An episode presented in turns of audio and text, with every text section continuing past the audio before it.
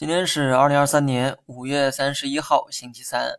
随着人工智能的反弹，沾光的芯片也不断在反弹。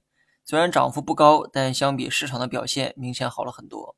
我的持仓中占比最高的就是芯片，芯片的强势让我没来得及加仓。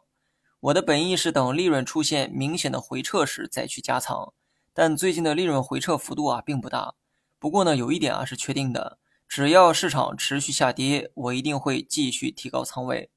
市场估值足够低的时候，我可以接受至少八点五成的仓位，而目前呢只有七点六成哈，后续仍有加仓的空间。只是我不急于打光子弹，因为行情的转换不是三两天就能完成的，通常需要一年半载甚至更长。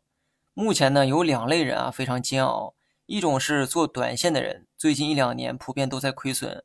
还有一种是做长线但过早打光子弹的人，面对后续的下跌，他们的信仰会开始动摇，甚至会否定最初的判断，最后把投资玩成了四不像。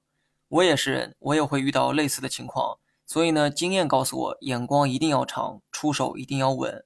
等我满仓之后，如果换来的还是下跌，我想到时候我也会恐慌。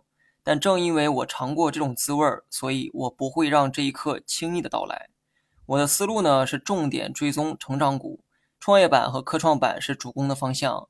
最近呢又传出了老美要加息的消息，所以对创业板等指数的影响啊比较大。不过呢说句实在话哈，老美可能会把利息加到天上吗？他不要命了吗？目前的利率已经是百分之五了，还有多少空间呢？